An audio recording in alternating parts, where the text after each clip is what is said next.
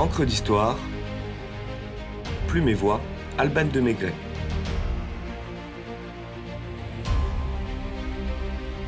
Flânerie littéraire à Constantinople.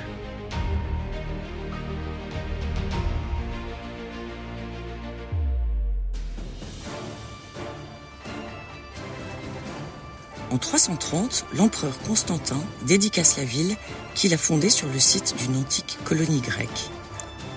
Byzance, Nova Roma ou encore la Nouvelle Rome est plus proche que Rome des provinces menacées par les barbares perses sassanides ou des Balkans. La ville, qui prendra le nom de Constantinople après la mort de l'empereur, sépare l'Europe de l'Asie, ainsi que le rappelle Daniel Rondeau dans Istanbul en 2002. La bouche du Bosphore, une lèvre d'Asie, une autre d'Europe. Située à l'embouchure du Bosphore, elle ouvre sur le pont Euxin en mer Noire au nord et la mer de Marmara au sud, qui elle-même se jette dans la mer Égée par le détroit des Dardanelles. C'est donc un point des plus stratégiques. Saint-Marc Girardin au XIXe approuve. Constantin eut la gloire d'avoir fondé, sur les ruines du vieil empire romain, un empire qui a duré encore 1100 ans et plus, et cela seulement parce que sa capitale avait été bien choisie. Combinant sans encombre les cultures helléniques et latines, Constantinople en vient à surpasser Rome. Elle est sacrée capitale de l'Orient en 395 lors de la scission définitive de l'Empire romain à la mort de Saint Théodose le Grand. Au VIe siècle, après la sédition Nika de Constantinople, l'empereur Justinien fait bâtir la merveille des merveilles, le chef-d'œuvre de l'art byzantin dédié à la sagesse divine, Hagia Sophia, la basilique Sainte-Sophie. Après plus de mille ans d'existence, l'Empire byzantin s'éteint avec la prise de Constantinople par les musulmans en 1453. Elle devient la capitale de l'Empire ottoman, la future Istanbul. Les sultans continuent d'embellir la ville avec la construction de mosquées somptueuses, à l'instar de la mosquée bleue ou de celle de Soliman le Magnifique. Carrefour des cultures grecques, romaines, chrétiennes et musulmanes, la magnifique, avec l'empreinte du passé qu'elle dégage, ne peut que fasciner. On comprend donc bien pourquoi elle figure au programme du Grand Tour, le voyage culturel obligé dès la fin du XVIIIe siècle pour tous les jeunes aristocrates qui se respectent. Cette cité à qui le mouvement de l'orientalisme offrira son âge d'or au siècle suivant. Jean Cocteau évoque ainsi la reine des villes.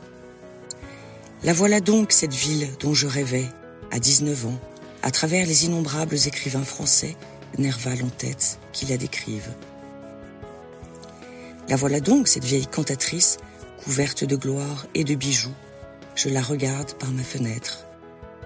Encore une qui refuse qu'on lui parle de son âge et de son passé. Elle est toute jeune, elle a changé de nom, elle débute.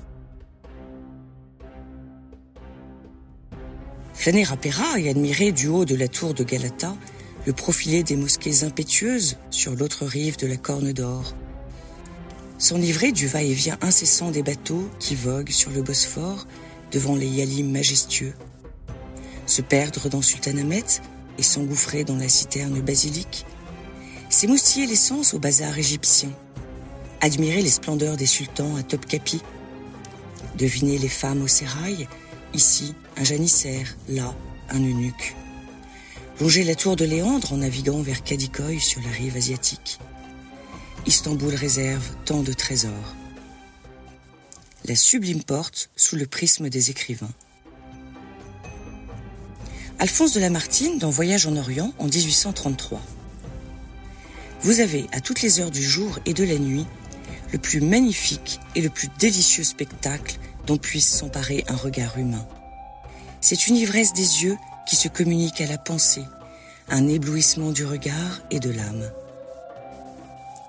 Si Anna de Noailles se souvient avec nostalgie de l'odeur du benjoin qui évoque un jeune amant, Mark Twain s'extasie devant les derviches tourneurs et Lamartine affirme Si je n'avais qu'un seul regard à poser sur le monde, ce serait sur Istanbul.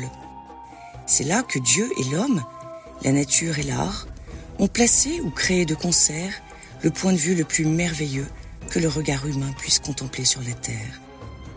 Je jetais un cri involontaire et j'oubliais le golfe de Naples et tous ses enchantements. Cette idée de ville unique au monde, selon la qualification de Pierre Loti, est partagée par bien d'autres. Gustave Flaubert s'exprime en ces termes dans une lettre adressée à Louis Bouillet au cours d'un voyage avec Maxime Ducamp en 1850.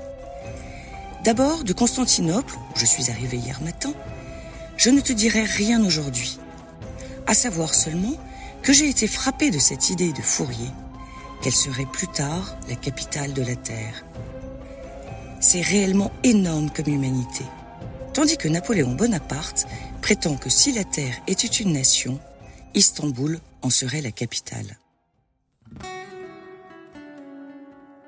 Herman Melville évoque la beauté insurpassable du dédale des ruelles du Grand Bazar, alors que Théophile Gautier se perd dans le labyrinthe byzantin. Le fil d'Ariane ou les cailloux blancs du Petit Pousset seraient ici fort utiles. Gérard de Nerval, dans son voyage en Orient, s'attache au mystère de la ville, mosaïque antique et moderne à la fois. Quelle étrange ville de Constantinople, splendeur et misère, les larmes et la joie, beaucoup plus que n'importe où ailleurs, comportement arbitraire, mais ils sont aussi plus de liberté ici. Quatre nations différentes vivent ensemble sans haïr les uns les autres. Turcs, Arméniens, Grecs et Juifs. Si l'on est une qui aime les énigmes, c'est bien Agatha Christie, dont on a trouvé après sa mort une note disant La clé du mystère de ma disparition se trouve dans ma chambre du Pera Palace à Istanbul. L'écrivain Gérard Oberlé donne le nom de l'hôtel mythique à l'un de ses romans, Pera Palace, paru en 2000, dans lequel on imagine parfaitement la romancière anglaise ou Ernest Hemingway se mouvoir. Le Pera est une relique vénérable, poussiéreuse et fissurée, de l'époque glorieuse où ses lustres de bronze et de verroterie illuminaient les folles nuits de l'époque dite belle, quand la ville s'appelait encore Constantinople. La frénésie de la belle endormie donne le vertige, comme le chante le poète stambouliote Oran Veli. J'écoute Istanbul, mes yeux sont fermés. L'ivresse d'anciens mondes en tête, une maison de rivage avec de sombres hangars à bateaux.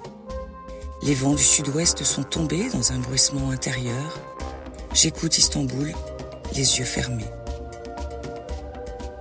Mais celui qui en parle le mieux est incontestablement Pierre Loti, le poète, le romancier, le dessinateur, le photographe, l'amoureux de Stamboul. Ô Stamboul, de tous les noms qui m'enchantent encore, c'est toujours celui-là le plus magique. Aucune capitale n'est plus diverse par elle-même, ni surtout plus changeante d'heure en heure, avec les aspects du ciel, avec les vents et les nuages, dans ce climat qui a des étés brûlants et une admirable lumière, mais qui par contre a des hivers assombris, des pluies, des manteaux de neige tout à coup jetés sur ces milieux de toits noirs. Et ces rues, ces places, ces banlieues de Constantinople, il me semble qu'elles sont un peu à moi, comme aussi je leur appartiens. Constantinople, fin de siècle 1890.